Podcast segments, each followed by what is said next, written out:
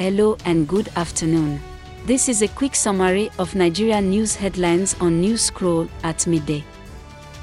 Visit app.newscroll.info and you can leave your opinions, ask questions, and share your knowledge with the growing community. I am Lola, and today is August 23, 2022. Here are the top Nigeria news headlines, filtered from multiple sources. Number 1 SDP tells Nigerians to disregard claims suggesting that the party is backing APC's Bola Tinubu. Report by Daily Post. 2. The Nigerian military bombards terrorist hideouts in Sambisa Forest. Report by The Guardian NG.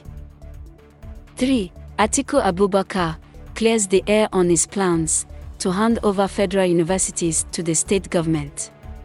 Report by Daily Nigerian. 4. Atiku, Peter Obi, and Shettima discuss Nigeria's problems at the 62nd annual conference of the Nigeria Bar Association (NBA) in Lagos on Monday. Report by Tribune NG. 5. The federal government denied there is an increase in charges payable by stakeholders in the aviation sector. Report by Daily Trust. This rounds up the headlines at midday today from News Scroll.